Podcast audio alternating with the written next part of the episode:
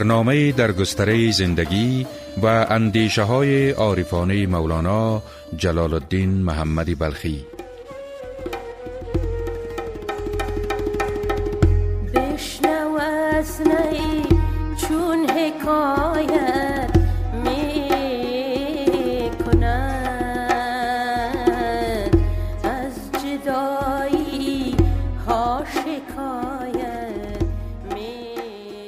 شنوندگان ارجمند سلامی من و همکارانم را بپذیرید در این برنامه من پرتوی نادری همراه با شما شنوندگان عزیز به شنیدن چنگ شعر مصنوی می رویم و خواهیم دید که سومین خلیفه مولانا شیخ حسام الدین چلپی چگونه مولانا را بران می دارد تا چنگ شعر مصنوی را به صدا درآورد.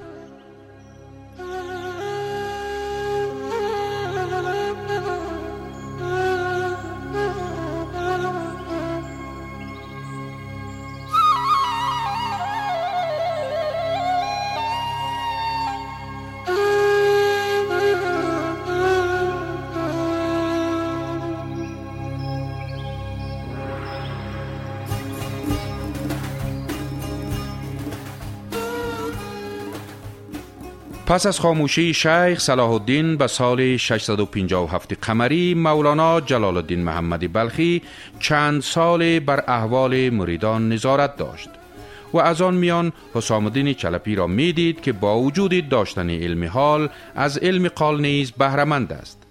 غیر از این او در نظر مولانا نه تنها تجسمی تازه از روح شمس بود بلکه او برای مولانا خاطره زنده از ذوق و حال شیخ صلاح الدین زرکوب نیز بود که چنان مرواردی در میان مریدان دیگر می درخشید.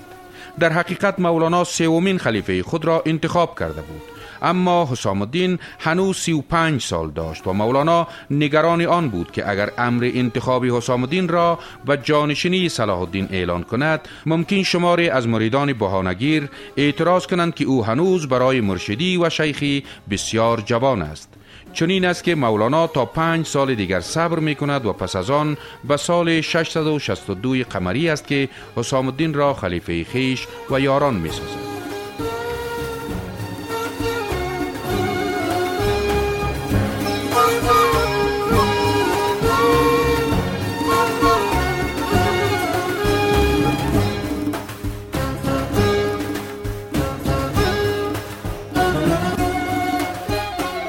در ولدنامه چنین می‌خوانیم.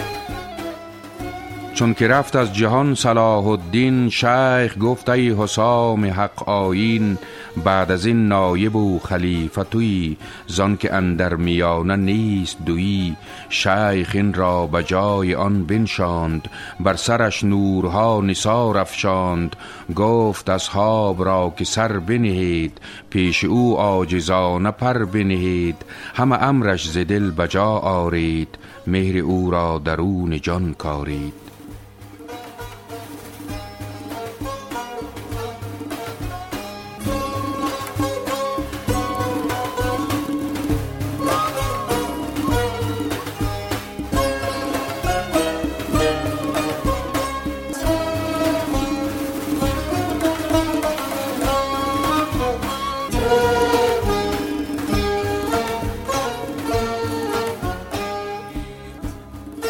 گفته شده است که شمسی تبریزی نیز شفته زاد و مجاهده حسام الدین جوان بوده و مولوی در برخی از مکتوباتش از عشق خود نسبت به حسام الدین که با او با وصال کامل روحانی رسیده است حکایت می کند چنان که باری درباره او می گوید هم فرزند مرا هم پدر هم نور مرا هم بسر مولانا جلال الدین محمدی بلخی حسام الدین را پیش از طلوع شمس در قونیه می شناخت در آن زمان حسام الدین جوان نورسیده بود که پس از خاموشی پدرش همراه با گروهی از جوانمردانی که با او بودند به خدمت مولانا درآمد.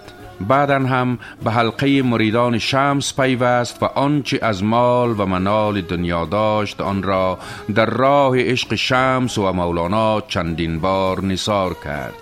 او اندیشه های عارفانه شمس و مولانا را برای یاران خود توجیه می کرد هرچند از حیث دانش و نفوذ کلام و قدرت مادی و معنوی بر صلاح الدین تفوق داشت با این حال زمانی که مولانا از او خواست تا به مریدی شیخ صلاح الدین که مرد عامی بود درآید او به هیچ مخالفتی چنین کرد و تا پایان زندگی از صلاح الدین مطابعت نمود.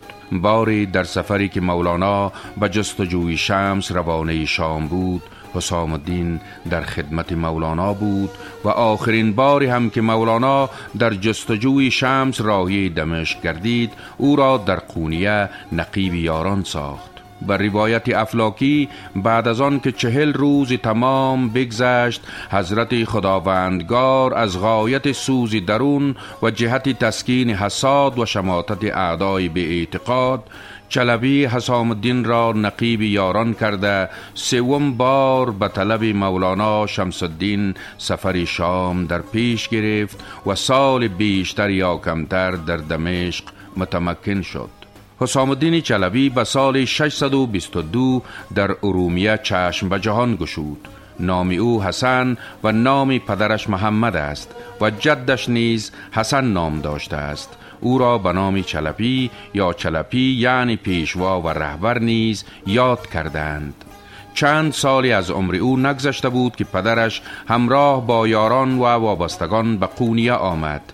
او از نوجوانی به تصوف و عرفان علاقمند بود و آرزو داشت تا روزی به شناخت مکتب اشراق از دیدگاه های علمی و نظری دست یابد. پدر و نیاکان حسام الدین چلبی همه پیشوایان طریقت فتوت بودند و چون این طایفه به شیخ خود اخی می گفتند بناهن به نام اخیان شهرت پیدا کردند و حسام الدین را به مناسبتی که پدرش و جدش اخی بود ابن اخی ترک می گفتند فتیان گروهی از جوان مردان بودند که از صدر اسلام برای خود تشکیلاتی داشتند اسرارآمیز. و تنها مسلمانان می توانستند که به این فرقه بپیوندند و جوانمردی را پیشه خود سازند. جوانمردان اگر مال می داشتند در میان توهیدستان تقسیم می کردند. با فرودستان مهربان و یار و یاور بودند و اما با فرادستان و مستبیدان پیوسته در مبارزه به سر می بردند. بدین گونه فتوت خود ایثار است. یعنی برتر داشتن و برگزیدن غیر بر خود و این امر در حقیقت بالاترین مرتبه سخاوت است. فتیان پاسبانان آسایش زندگی برادران دینی خود بودند. از مسافران و غریبه ها مهمانداری می کردند متحد و یک پارچه بودند و پیوسته به نیازهای مردم توجه داشتند.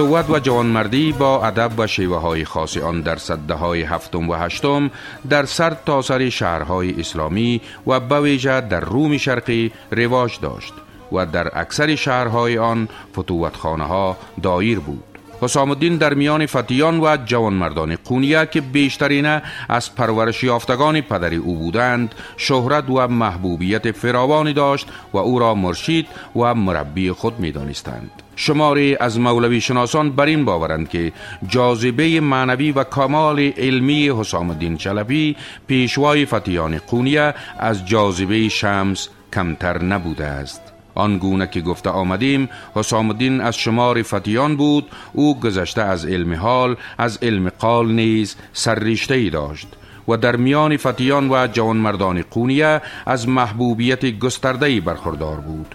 غیر از این علاقه و محبت مولانا نسبت به حسام الدین سبب می شد تا مریدان بیشتر و بیشتر مجذوب آن گردند و به حکم آنچه مولانا گفته بود نه تنها حسام الدین را به چشم یک انسان الهی می دیدند بلکه به حکم او نیز تسلیم بودند. و احوال و اطوار او را تقلید می کردند بدین گونه مخالفت در میان مریدان نسبت به او وجود نداشت و در این سالها قونیه در آرامش خاص به سر می برد علاقه مولانا با حسام الدین چلبی چنان بود که بدون او هیچ جای آرامشی نمی یافت و خاطرش نمی شگفت بلکه خاموش و اندوگین در گوشه می نشست و لب به سخن نمی گشود مولانا حسام الدین را سالک راه حقیقت می دانیست و باور داشت آن معانی و اوصافی که در حسام الدین است در دیگران نیست. روزی حسام الدین را با تشریفات خاص به خانقاه فتیان می بردند تا به شیخی فتیانش برگزینند. مولانا سجاده حسام الدین را بر دوش افگند و پای پیاده با یاران و اخیان بر راه افتاد و او را به خانقاه برد. بزرگترین سرفرازی حسام الدین در ادبیات عرفانی فارسی در این است که مولانا مصنوی معنوی را به خواهش و پیشنهاد او سروده است و چنین است که مولانا در مقدمه مصنوی نه تنها او را کلید خزاین عرش می داند بلکه او را با یزید وقت و جنید زمان نیز خوانده است. مولانا باره سومین خلیفه خیش حسام الدین چلبی چنین سروده است.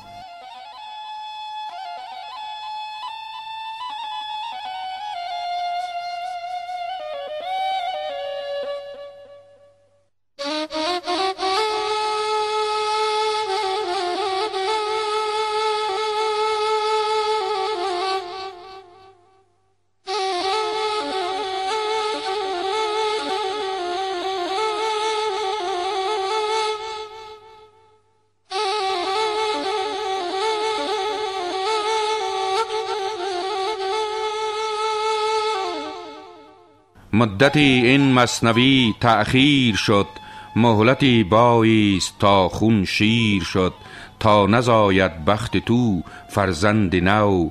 خون نگردد شیر شیرین خوش نو چون زیاه الحق حسام الدین انان باز گردانید ز اوجی آسمان چون به میراجی حقایق رفته بود. بی بهارش غنچه ها نشگفته بود چون زی دریا سوی ساحل بازگشت.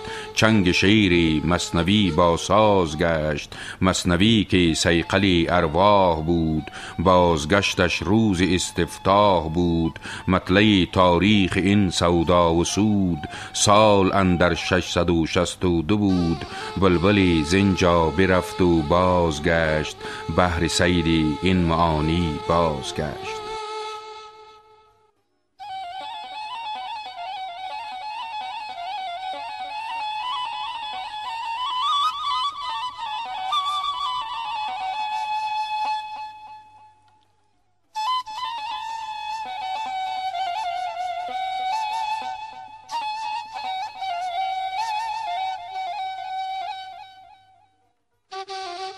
دفتر دوم مصنوی معنوی با این بیتها زمانی آغاز می شود که حسام الدین چلبی از میراج حقایق بر می گردد و بدین گونه چنگ مصنوی آهنگ گمشده خود را از سر می گیرد همان سان که نام شمس با دیوان غزلیات مولانا پیوند خورده است و مولانا شمس را گوینده دیوان غزلیات تلقی می کند و در پایان بیشترین غزلها نام شمس را ذکر می کند و همان گونه نام حسام الدین نیز با مصنوی معنوی در پیوند است چنان که مولانا در سراغاز دفتر ششم مصنوی را به نام حسام الدین حسامی نامه می خواند.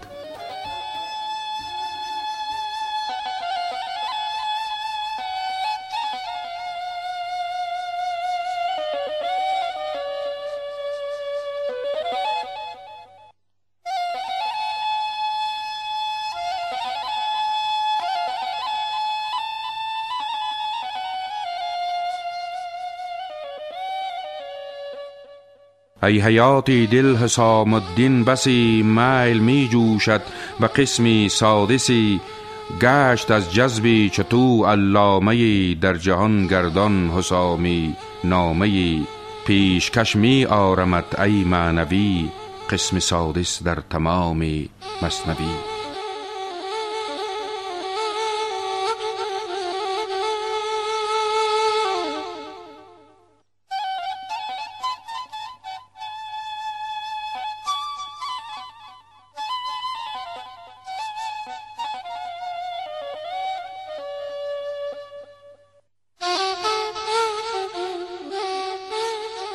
بدون تردید این یکی از سرفرازی های حسام الدین چلپی است که مولانا مصنوی معنوی را بنا بر خواهش او سروده است که پژوهشگران سال 657 قمری را سال آغاز سرایش مصنوی معنوی می دانند.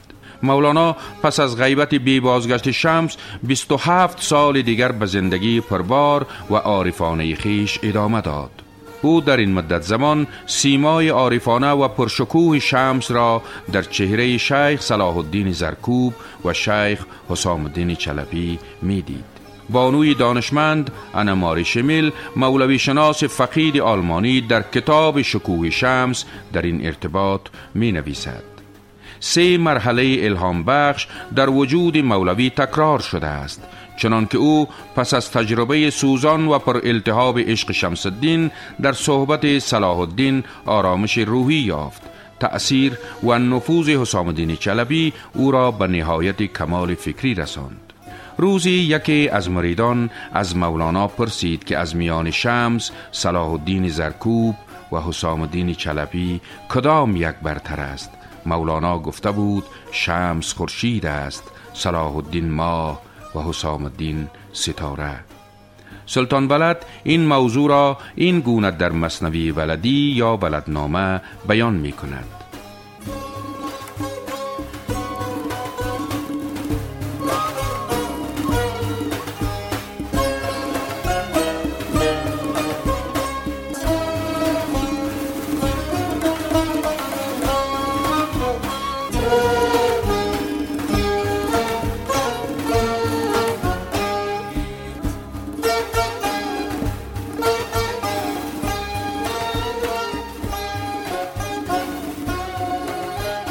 آن یکی باز گفت مولانا زین کدام بود اعلا گفتشان در جواب کی همراه شمس چون میر بود صلاح چون ما چون ستاره است شه حسام الحق زان که گشت است با ملک ملحق. همه را یک شناس چون که تو را میرسانند هر یکی به خدا دامنی هر یکی که گیری تو. زنده گردی دیگر نمیری تو.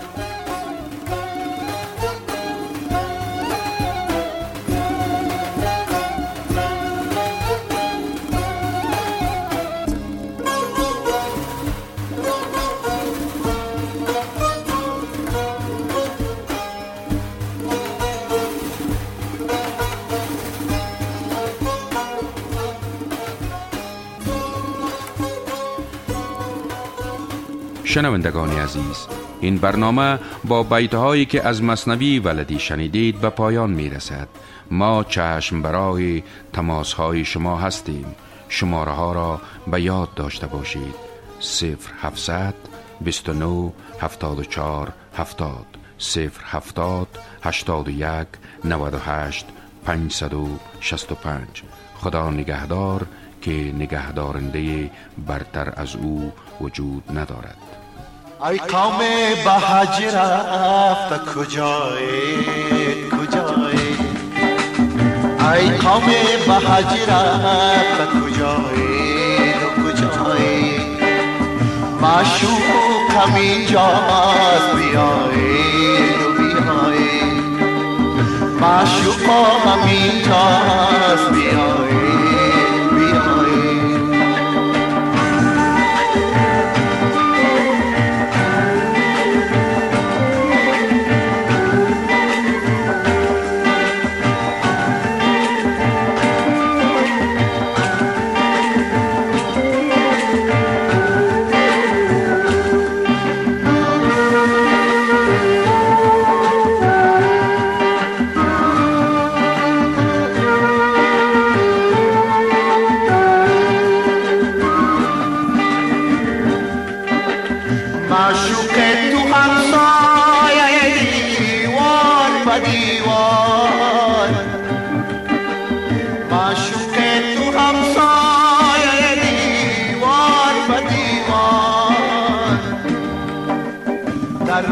بادی سرگشت شما در چی هوایی؟ در بادی سرگشت شما در چی هوایی؟ ای قوم به هجرت کجایی؟ کجایی؟ معشوقم اینجاست بیایی. بیایی.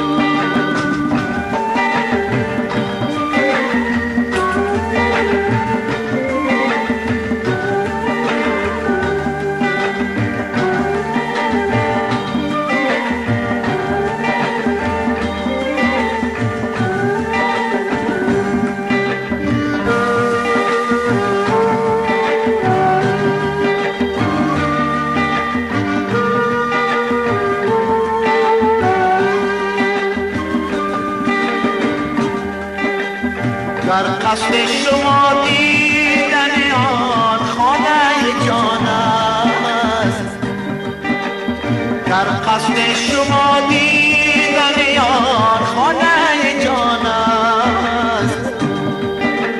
اول رخ آیینه واسه قلب زنایی اول رخ آیینه واسه قلب زنایی ای قوم به هجرت کجایی کجایی معشوق همینجاست بیایی بیایی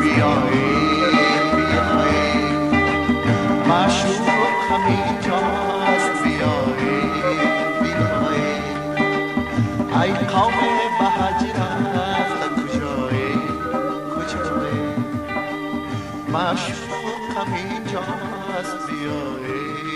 بیایی